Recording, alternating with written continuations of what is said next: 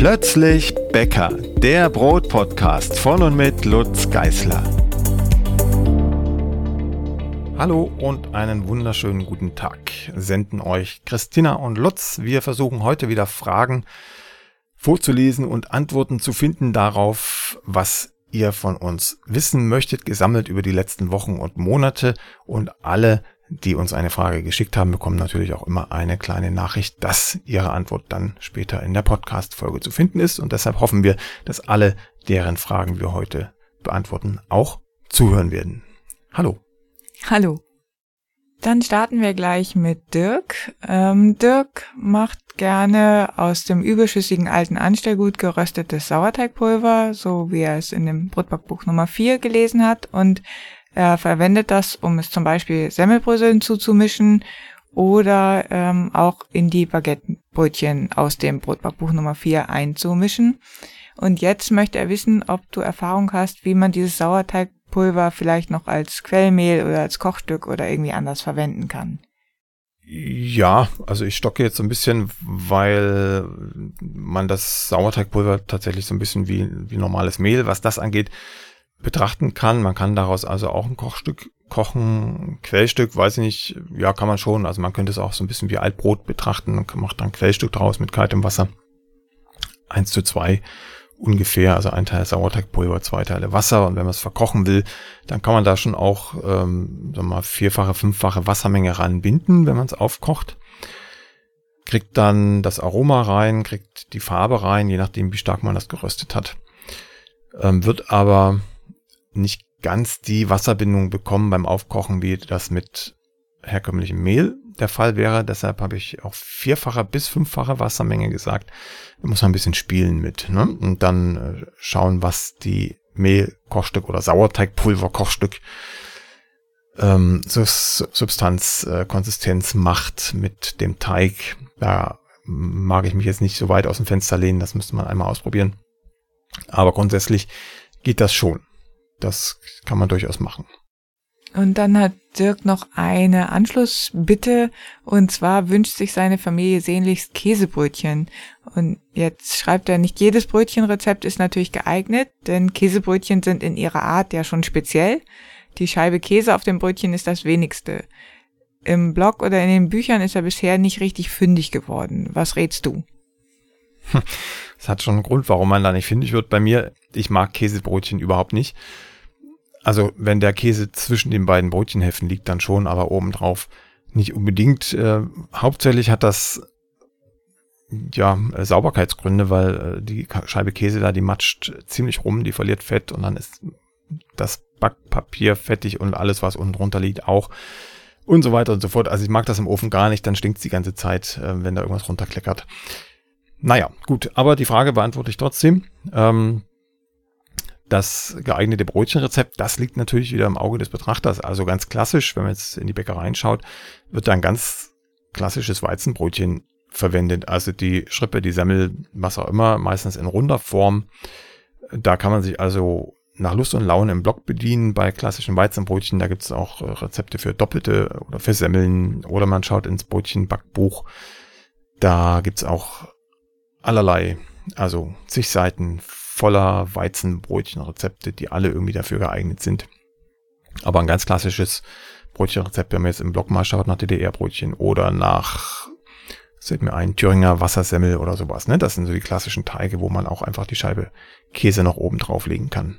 Also ich glaube, ich habe eine etwas andere Vorstellung von Käsebrötchen als du, Lutz. Und ich weiß nicht, ob ich da mit Dirk vielleicht auch übereinstimme.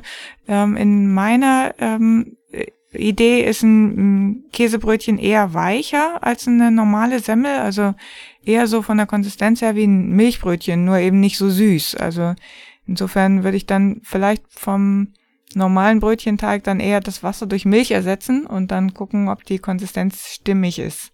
Mhm. Ja, da, vielleicht ist das der, der Ost-West-Kontrast. Also ich kenne jetzt äh, aus meinem ostdeutschen Kinderleben ähm, eher klassische Weizenbrötchen mit einer Scheibe Käse oben drauf, die dann zerläuft. Aber das mag ja sein. Ähm, dann würde ich meine Empfehlung ein bisschen abändern. Du hast ja schon die Milch ins Spiel gebracht. Es gibt ja auch viele, in Anführungsstrichen, normale Weizenbrötchenrezepte, wo zumindest ein Teil des Wassers mit Milch ersetzt ist.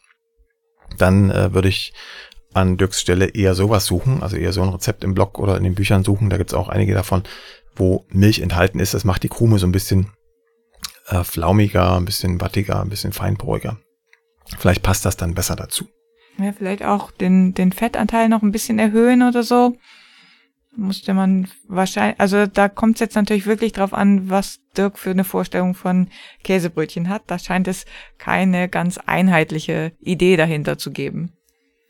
Ja, also ganz konkret helfen könnte man dann nur, wenn Dirk mal irgendwann zufällig auf der Alm erscheint im, im, im Almbackkurs und dann sein Brötchen konkret beschreibt und dann können wir das ausprobieren und wenn es nicht passt, dann machen wir es halt nochmal. Das ist das Schöne am Almbackkurs, aber ähm, die Plätze sind halt auch begrenzt, leider. Ja, das stimmt. Aber wir machen den noch ein paar Jahre. Also vielleicht kommt Dirk irgendwann. Hm. Gut, solange machen wir erstmal mit Matthias weiter. Matthias hat eine Frage zu Acerola. Er hat gesehen, dass du das auch äh, häufiger verwendest. Und er fragt nach einer Quelle, wo man Acerola in Bio-Qualität bekommt. Denn im Moment äh, benutzt er von der Eiling-Mühle eine Mischung, glaube ich, ähm, Volumen pur Dinkel, äh, Genau, und er möchte aber das gerne in Zukunft selbst mischen, hat aber gehört, dass es sehr schnell verklumpt, dass man es deshalb nicht zu lange lagern soll und deshalb äh, ist seine Annahme, mischen Sie es in der Eiling-Mühle auch gleich mit dem Mehl. Ja, genau, sie wirbt ja auch damit, dass das jetzt endlich nicht mehr verklumpt durch diese Mischung. Vielleicht kurz zur ersten Frage, wo bekommt man das in Bio-Qualität? Da kann ich jetzt gar nichts Konkretes sagen. Wir beziehen das jetzt als Bäckereibetreiber, muss ich sagen, direkt von unserer Biomühle, die das da in größeren Packungen hat, als, das, als man das als Hobbybäcker brauchen kann. Das heißt, das wäre jetzt kein guter Tipp. Da könnt ihr sowieso nicht bestellen als normale äh, Menschen, also als Nicht-Unternehmer. Ähm, für die Kurse haben wir das eine Zeit lang äh, online bestellt. Da gibt es ein paar Anbieter. Da müsste man einfach die Suchmaschine anwerfen. Aber so einen konkreten Tipp habe ich jetzt gar nicht parat. Ähm, also einen konkreten Hersteller. Das ähm, kann die Suchmaschine, glaube ich, besser lösen, das Problem. Wo man ein bisschen aufpassen muss, ist die Zutatenliste. Es gibt manchmal auch äh, das Acerola-Pulver auf einem Trägerstoff. Da muss man schauen, ob das einen in die Philosophie passt, dieser Trägerstoff. Äh, manchmal gibt es das pur. Wenn es pur ist, dann verklumpt es aber eben auch sehr schnell, äh, wenn, wenn Feuchtigkeit rankommt. Und da reicht Luftfeuchtigkeit. Also immer schön schnell wieder verschließen. Wir haben jetzt im Moment auch gerade einen Rest in der Tüte, der über die Zeit schon verklumpt ist. Dann wiegen wir dann die Klumpen ab, die wir brauchen. Und äh, packen das in den Mörser und mörsern das einmal kurz durch und dann passt das auch wieder. Also das ist jetzt nicht das große Problem. Oder man kann das natürlich auch gleich selbst zu einer Mischung verarbeiten. Wenn es dann angekommen ist, dann ist es ja noch nicht klumpig. Also bestellen, ähm, dann die entsprechende Menge in Mehl vermischen, je nachdem, wie man es halt dosieren möchte. Man braucht relativ kleine Mengen und dann nimmt man halt das Mehl, das man in aller Regel immer irgendwie in den Teig haben möchte. Wenn es Dinkelmehl ist, dann ist es halt Dinkelmehl.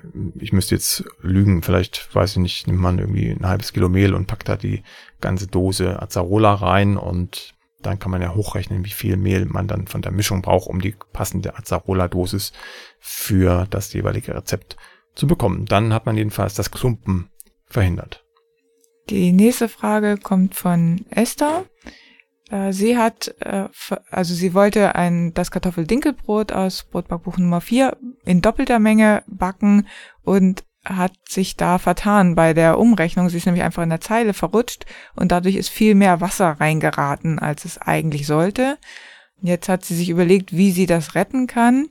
Sie hat dann Dinkelmehl zugegeben und noch ein bisschen Salz und dann hat sie auch noch einen guten Löffel Roggenanstellgut zugegeben. Und ihre Überlegung war eben, dass dieser Zuschuss an Sauerteig das zugegebene Mehl noch in Schwung bringt. Der Teig war noch weich, aber sie hat es dann die eine Hälfte in der Kastenform, die andere Hälfte im Römertopf gebacken und war begeistert von dem Ergebnis, also sehr fluffig und saftig. Und möchte jetzt im Nachhinein nur noch mal fragen, ob ihre Gedanken richtig waren so oder ob sie auch ohne weiteres Anstellgut noch Dinkelmehl hätte zugeben können. Also, die Gedanken waren insofern richtig, als dass man möglichst alles, was man äh, vorher schon im Teig hatte, auch nochmal zugeben muss, damit die Mengenverhältnisse passen. Die Überlegungen, warum man das tut oder warum dann auch noch Anstellgut reinkommt, äh, waren jetzt fachlich gesehen nicht ganz so konsequent, aber ähm, das Ergebnis war das Richtige. Also grundsätzlich, wenn ich nochmal Mehl nachgeben muss, weil mir der Teig zu weich geraten ist, dann ist es grundsätzlich erstmal erlaubt. Auch wenn wir immer sagen, äh, bitte nie Mehl nachgeben, aber wenn man es tun muss, dann dann ist es halt so und dann muss man überlegen, was muss ich noch ändern. Und das hat Esther getan. So, also wir geben Mehl nach, um den Teig zu retten. Das heißt, wir verändern aber auch die ganzen Mengenverhältnisse im Teig, weil ja alles an Zutaten auf die Mehlmenge berechnet ist. Wenn ich also statt ein Kilo Mehl eins Komma eins Kilo Mehl reingebe, dann muss ich zwangsläufig auch alle anderen Zutaten in der Menge erhöhen, damit das Brot nicht zu fad schmeckt, weil zu wenig Salz drin ist, äh, damit es in der gleichen Zeit gelockert ist, weil ja sonst zu wenig Sauerteig drin ist, in dem Fall et cetera pp. Und das hat sie gemacht. Sie hat also ähm, Wasser zugegeben, das Mehl hat sie eh zugegeben und ähm, Wasser zugegeben, sage ich schon, nicht Wasser zugegeben, das wollte sie ja nicht. Salz zugegeben, wollte ich sagen. Salz hat sie zugegeben, das Mehl hat sie eh zugegeben und dann auch noch Roggenanstellgut. Im Idealfall hätte Esther äh, Sauerteig zugeben müssen, also den, den Sauerteig, den sie eh angesetzt hatte, in größerer Menge. Das ist natürlich ein bisschen schwierig, weil dann hätte man am Abend schon wissen müssen, dass man am nächsten Tag zu viel Wasser in den Teig gibt. Insofern war das bisschen mehr Anstellgut gar nicht so schlecht. Dann hat sie tatsächlich noch ein bisschen mehr Lockerungsmittel im Teig. Die Frage ist eher, war es so viel, dass es da ähm, irgendeinen Effekt hatte? Ich vermute mal eher nicht. Also der Teig wäre wahrscheinlich genauso schnell gereift äh, wie ohne diese Anstellgutzugabe. Das, was den Teig wahrscheinlich in dem Sinne gerettet hat, war die höhere Temperatur. Also das warme Reifen, und deshalb war das auch so äh, fluffig und saftig, weil einfach der Reifezustand optimal gepasst hat, der wahrscheinlich nicht ganz so gut gepasst hätte bei einer kälteren Temperatur. Das ist aber nur Mutmaßung. So, also grundsätzlich hat Esther alles richtig gemacht und an alle anderen, denen das mal passiert, also wenn ihr wirklich Mehl zugeben müsst, dann denkt daran, auch alle anderen Zutaten außer das Wasser, weil das ist ja schon in ausreichender Menge drin, auch alle anderen Zutaten Taten anteilsmäßig nach oben zu schrauben, bezogen auf das Mehl. Also wenn ich zehn Prozent mehr Mehl zugebe, dann muss ich entsprechend auch mehr Salz und alle anderen Zutaten zugeben. Ja, und der Knackpunkt ist dann eben, wie du gesagt hast, die Reifezeit. Wenn ich dann eben keinen zusätzliches Sauer, zusätzlichen Sauerteig zugeben kann, weil ich es einfach nicht habe, dann äh, verlängert sich entweder die Reifezeit oder, so wie Esther es hier gemacht hat, ähm, durch den Ausgleich mit der Temperatur, wärmere Gare, dann passt die Zeit dann wieder. Aber da, denke ich, muss man einfach wirklich gut auf den Teig dann achten und sich nicht stur an äh, Temperatur und Zeit im Rezept halten. Mhm. Denn, ganz kurz zur Erklärung, ich habe ja, wenn ich mehr Mehl zugebe, auch weniger Lockerungsmittel im Teig. Also in dem Fall weniger Sauerteig. Und wenn ich weniger Sauerteig habe, verkürzt sich nicht die Reifezeit, sondern sie verlängert sich ganz deutlich. Und wenn ich das nicht im Blick habe, dann kriege ich ein sehr kompaktes, dichtes Brot oder ein Brot, was sehr wild aufreißt und dann eine sehr grobe Porung hat mit vielen dichten Stellen dazwischen. Das soll nicht so sein. Also sobald ich da irgendwas ändere an der Mehlmenge, muss ich mir der Folgen gewahr sein. So, dann kommen wir zu Bernd. Bernd hat den Wunsch, äh, sogenannte D D R-Brötchen, also diesen typischen Geschmack der D D R-Brötchen hinzubekommen, nur mit Sauerteig gelockert, also die Brötchen nur mit Sauerteig gelockert, mit Weizensauerteig. Und äh, dann als Zusatzwunsch, es soll bitte über Nacht Gare sein, sodass sie zum Frühstück fertig sind. Und trotz Intensivversuche hat er da bisher kein Rezept gefunden. Meinst du, das ist irgendwie machbar? Und wenn ja, wie? Klare Antwort, nein. Ähm, grundsätzlich kann man natürlich Sauerteigbrötchen backen, auch mit Übernachtgare, aber sie werden nie so schmecken wie ein Hefebrötchen. Das gilt nicht nur für Brot, äh, für Brötchen, sondern auch für Brot.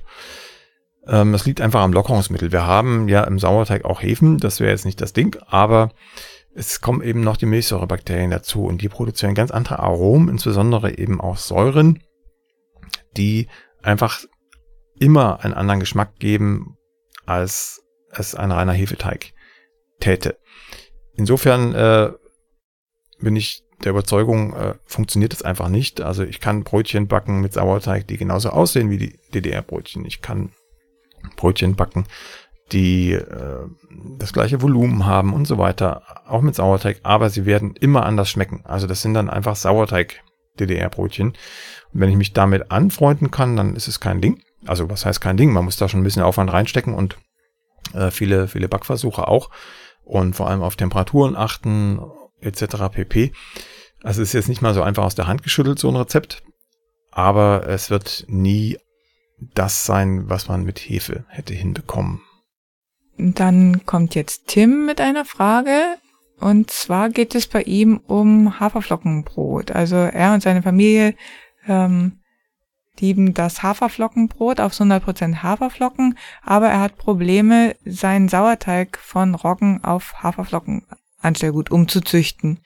Wenn er das erste Mal ähm, das Roggenanstellgut verwendet und zu den Haferflocken und Wasser zugibt und bei dreißig Grad stehen lässt, also er nimmt fünfzig Gramm Haferflocken und hundert Gramm heißes Wasser, warmes vermute ich, ähm, dann verdoppelt sich das Anstellgut nach etwa acht Stunden. Wenn er dann aber weitermacht, also mit diesem umgezüchteten Anstellgut, dann äh, das wieder füttert, dann kommt es kaum noch zu einer Verdopplung des Volumens, auch nach mehr als zwölf Stunden bei dreißig Grad nicht.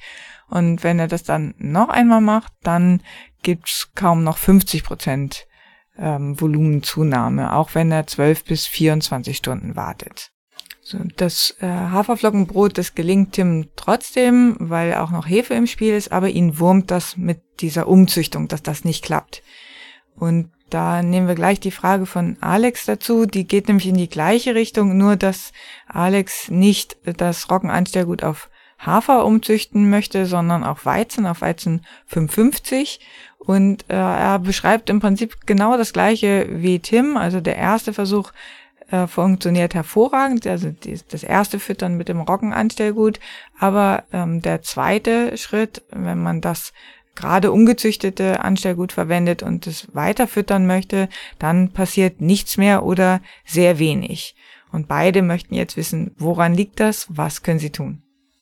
Das ist eigentlich ein ganz klassisches Phänomen. Das hat man manchmal auch, wenn man den Sauerteig grundsätzlich von, von Null auf herrichtet, anzüchtet, dass dann mittendrin mal nichts mehr, scheinbar nichts mehr passiert. Das scheinbar ist ganz wichtig, denn es passiert trotzdem was, man sieht es nur nicht. Es hat mehrere Gründe. Das eine ist, wenn ich das erste Mal mit Roggenanstellgut füttere, umzüchte, dann habe ich eine etwas festere Sauerteigkonsistenz, weil der Roggen deutlich mehr Wasser bindet als Haferflocken oder ähm, na, was hatten wir denn? Weizen? Weizenmehl fünfhundertfünfzig. Bei den Haferflocken muss ich die Klammer aufmachen und sagen, eigentlich binden die Haferflocken mehr Wasser, aber ähm, da es Flocken sind und nicht vermahlen, ähm, gibt es nicht so eine stabile Teigkonsistenz, wo man sehen würde, dass da viel Gas aufgefangen wird.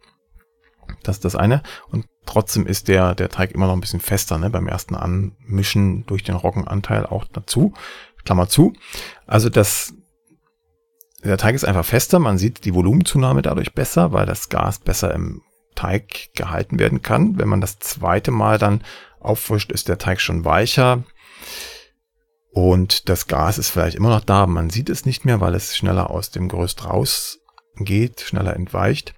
Und das andere, der andere Punkt ist, dass sich die Mikroorganismen natürlich auf die neue Nahrung einschießen müssen. Sie kommen ja aus dem Roggen, die haben sich an Roggennahrung gewöhnt. Roggen ist auch noch drin im ersten Umzüchtungsglas und im zweiten dann nur noch in homöopathischer Menge. Insofern hat sich dann spätestens dann die Nahrung grundsätzlich geändert auf Weizen oder auf Haferflocken und ähm, wir müssen ihren Stoffwechsel erstmal anpassen daran. Und das kann durchaus ein paar Auffrischungszyklen dauern, bis das komplett geschafft ist. Und je länger man wartet, äh, umso schneller funktioniert das, auch wenn man scheinbar nichts sieht. Also auch nach zwölf oder vierundzwanzig Stunden muss es nicht heißen, dass die schon fertig sind. Bei, ähm, bei, bei der Anzüchtung eines neuen Sauerteiges dauert das manchmal dreißig, vierzig, fünfzig Stunden, bis da wieder was zu sehen ist. Mit dem Haken dabei, dass je länger man wartet, umso mehr ist von dem Teiggerüst abgebaut, enzymatisch abgebaut und umso schlechter sieht man überhaupt noch, dass da irgendwo Gas entsteht. Da kann man eher nach der Nase gehen, also wie sauer riecht es, oder nach dem Gaumen, nach der Zunge gehen, also mal naschen davon und schauen, ist es schon säuerlich oder nicht. Wenn es deutlich Säure hat, dann kann man weiter auffrischen, also die nächste Runde einläuten. Das ist ein bisschen tricky, weil man eben nicht genau sieht, dass da was passiert. Man muss riechen, man muss schmecken und dann geht's weiter. Das ist die einzige Möglichkeit, das rauszufinden, bevor man verzweifelt alles wegschmeißt. Also nicht aufgeben ist der Tipp, nicht aufgeben, sondern einfach reifen lassen und wenn es dann halt mal ein oder zwei Tage dauert, einfach stehen lassen, bis es wirklich eine deutlich wahrnehmbare Säure hat und dann weiter auffrischen. Dann sollte es auch wieder schneller gehen, dann sollte auch wieder Gas besser aufgefangen werden im Teiggerüst, weil eben die Zeit eine kürzere ist und dann funktioniert das sicherlich besser. Beim Weizen fünfhundertfünfzig muss ich noch dazu sagen, da ist es schlau, nicht ganz so viel Wasser wie Weizenmehl zu nehmen, eben weil der Teig so schnell abbaut und äh, so weich ist. Also lieber, äh, wenn wir jetzt, was haben wir denn, wenn wir fünfzig Gramm Weizenmehl fünfhundertfünfzig nehmen, dann lieber nur, naja, fünfundvierzig Gramm Wasser verwenden, dann sind wir bei einer Teigausbeute von hundertneunzig. vierzig Gramm Wasser tut's auch noch, das wäre dann hundertachtziger Teigausbeute. Dann ist der ausreichend fest, aber immer noch weich, um besser das Gas auffangen zu können, um dann auch mit dem bloßen Auge sehen zu können, dass sich da was tut oder wann sich da was tut. Die nächste Frage kommt von Sarah. Sarah wollte für eine Hochzeit ein bisschen Fingerfood mitbringen und hat dann ein türkisches Gebäck gefunden, war aber von dem Teig nicht so sehr angetan, weil das Rezept mit viel Hefe und sehr kurzer Gehzeit gearbeitet hat. Sie hat das dann ein bisschen verbessert, ähm, indem sie die Hefemenge deutlich reduziert hat und eine Übernachtgare eingebaut hat. Dann hat sie den Teig ausgerollt und genau, also so wie es dann im Rezept dann auch gefordert war, ausgerollt, ausgestochen. Sie hatte nur das Problem, dass diese Kreise sich immer wieder zusammengezogen haben und der Teig wahnsinnig fettig war. Die Füllung dagegen war super, aber sie hätte gerne Tipps, was sie vielleicht mit dem Teig noch anders machen könnte. Ja, ähm, ich stocke so ein bisschen, weil ich das konkrete Rezept jetzt nicht vor Augen habe, aber wenn der Teig sehr fettig war und sich dann auch so angefühlt hat, dann war er wahrscheinlich schon zu warm geworden, insbesondere durch das Ausrollen, dann nimmt er ja ganz schnell Raumtemperatur an und wenn das im Raum recht warm war, vielleicht so über, über vierundzwanzig Grad, dann wird das Fett natürlich sehr schnell weich, also die eine Stunde akklimatisieren, von der Sarah schreibt, die hätte ich mir, glaube ich, gespart. Also direkt aus dem Kühlschrank auf den Tisch, schnell ausrollen, vor allem schnell ausrollen und ausstechen und gut. Oder auf einer kühleren Arbeitsfläche oder wenn in der kalten Jahreszeit kann man das auch ganz gut draußen machen oder auf dem Balkon oder im Keller, irgendwo, wo es nicht ganz so warm ist wie in, in der normalen Wohnung, wenn da so viel Fett drin ist.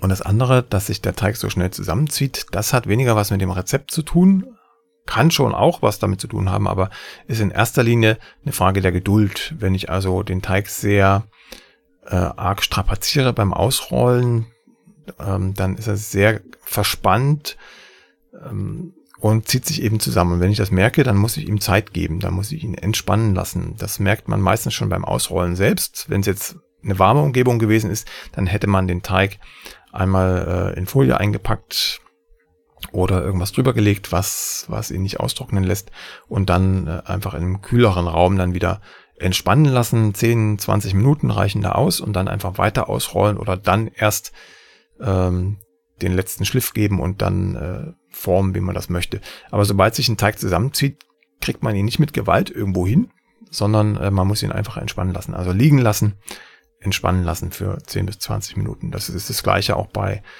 Plunderteigen, also wenn ich einen Croissant-Teig ausrolle oder ja, auch einen ganz normalen Kuchenteig, Blechkuchenteig, wenn der sich zusammenzieht, muss ich ihn entspannen lassen.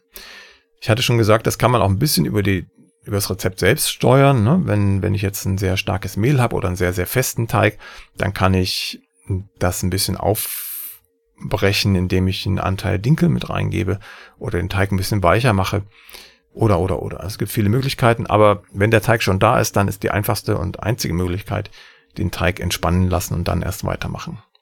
Elisabeth äh, schreibt, äh, dass du ihr vor einiger Zeit einen Ratschlag gegeben hast, wie sie ihr Brotrezept auf eine lange Teigführung umstellen kann und seither weckt sie das Brot auch auf diese Weise. Das Einzige, was sie nicht tut, ist es zwischendurch dehnen und falten. Sie macht es so, dass sie gegen siebzehn, achtzehn Uhr den Hauptteig herstellt, ihn dann für fünfzehn bis sechzehn Uhr in den kühlen Gewölbekeller stellt, ihn, ach so genau, und dann vor dem Wirken eine halbe bis eine Stunde in die warme Küche, dann formt sie sie, die Leibe, lässt sie kurz entspannen und schießt sie in den Steinofen ein.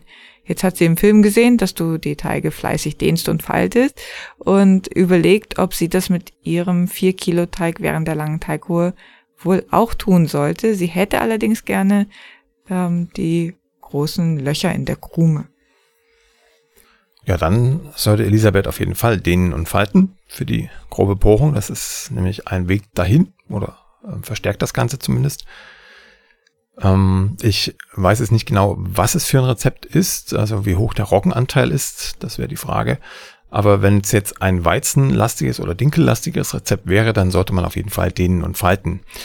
Ähm, ich muss noch einmal kurz korrigieren, also sie stellt den siebzehn, achtzehn Uhr in... Ähm, nee, stellt sie nicht, sondern sie knetet ihn siebzehn, achtzehn Uhr und stellt ihn dann für fünfzehn bis sechzehn Stunden in den kühlen Keller. Nicht bis fünfzehn, sechzehn Uhr, wäre aber fast fast das Gleiche.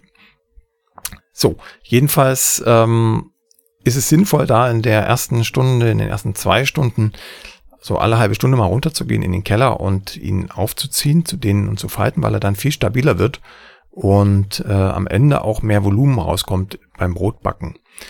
Das haben wir mal auf einer Bäckermesse am eigenen Leib erfahren. Wir haben da Brötchen gebacken für einen Bäckerstand und das den ganzen Tag aus einem ziemlich weichen Teig und haben dann die eine Wanne mal nur zweimal gefaltet und alle anderen haben wir dreimal gefaltet und die Brötchen aus der zweimal gefalteten äh, Wanne, die waren deutlich kleiner, deutlich flacher als die, die wir dreimal gefaltet hatten. Also der Effekt, den das Dehnen und Falten hat, auch wenn es ein bisschen lästig ist, da alle halbe Stunde runter zu rennen, der ist schon frappierend und äh, den kann man gar nicht oft genug erwähnen in seiner ähm, Möglichkeit, das Volumen eines Brotes zu steigern und auch die Stabilität des Teiges. Also es macht deutlich mehr Spaß, einen gefalteten Teig am Ende des Tages zu formen, als einen ungefalteten Teig.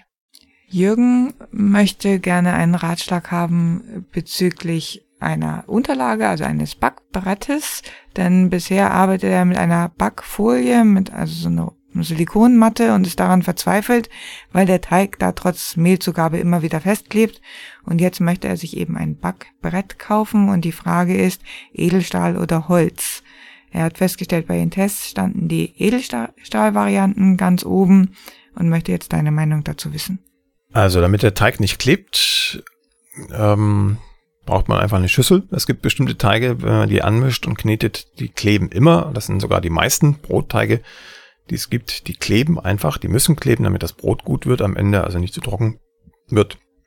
Und deshalb sollte man den Teig in einer Schüssel kneten. Außer der Teig ist so fest, dass er auch in der Schüssel nicht klebt und dann kann man ihn auch auf den Tisch geben und dann braucht man aber auch keine Backfolie oder kein Backbrett, dann gibt man den einfach auf die Arbeitsfläche und gut ist.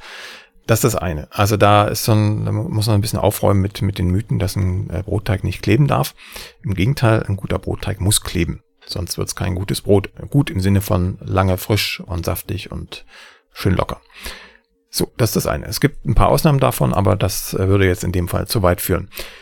Grundsätzlich kann man sich trotzdem Gedanken machen, welche Arbeitsfläche hätte man gern, aus welchem Material, Edelstahl oder Holz oder ganz was anderes. Das klassische ähm, Bäckermaterial ist Buchenholz. Das haben auch wir bei uns in der Backstube. Das haben wir in den Kursen als Unterlage zum Formen. Das hat ganz viele Vorteile. Es ist ein relativ weiches Material. Man kann es gut säubern, indem man es abhobelt, abschabt. Ähm, der, das Holz nimmt auch ein bisschen Feuchtigkeit aus dem Teig auf. Das heißt, es klebt nicht ganz so sehr bei manchen Teigen, aber eben nicht beim Kneten. Da geht es um andere Dinge, sondern beim Formen. Ähm, nachteilig ist es immer dann, wenn man mehlfrei formen möchte. Und mehlfrei formen gibt's verschiedene Möglichkeiten, das, also verschiedene Rezepturen, das sind zum Beispiel Dinkelseelen, die werden nass aufgearbeitet, ein Panettone-Teig, ein Brioche-Teig und so weiter könnte man über den Tisch schieben mit der Teigkarte und von Hand bestimmte andere weiche, also vor allem weiche Teige würde man mehlfrei aufarbeiten. Da ist das Holz nicht mehr ganz so gut geeignet, ähm, weil es da tatsächlich stärker klebt. Da würde ich eher auf Edelstahl plädieren, für Edelstahl plädieren. Edelstahl hat halt den großen Nachteil bei warmen Teigen, dass es schnell die Wärme rauszieht aus dem Teig und weiterleitet, wegleitet, also der Teig, vor allem bei kleinen Teiglingen, dann bei Brötchen und so, ähm, relativ schnell kalt wird. Das ist der Vorteil von Holz. Ähm, das leitet die Wärme nicht so schnell ab wie Edelstahl. Also da muss man sich ein paar Sachen ausdenken. Was will ich hauptsächlich backen? In fast allen Fällen würde ich sagen, tendiere ich zu Holz, zu Buchenholz und in Spezialfällen eher zu Edelstahl. Und wenn man die Muße hat und das Geld, äh, würde ich sagen, Holz, Arbeitsfläche und dann vielleicht noch irgendwo in der Ecke äh, ein Edelstahlblech liegen haben, dass man dann auf die Holzplatte einmal drauflegen kann im Falle eines Falles. Jetzt kommt ein bisschen eine Spezialfrage, beziehungsweise, nee, die Frage ist gar nicht speziell, sondern ähm, das, was Sigrid normalerweise backt, das ist äh, ein bisschen spezieller, weil sie backt im Sommer äh, Brot aus gekeimtem Korn, aus Oberkürmer Rotkorn.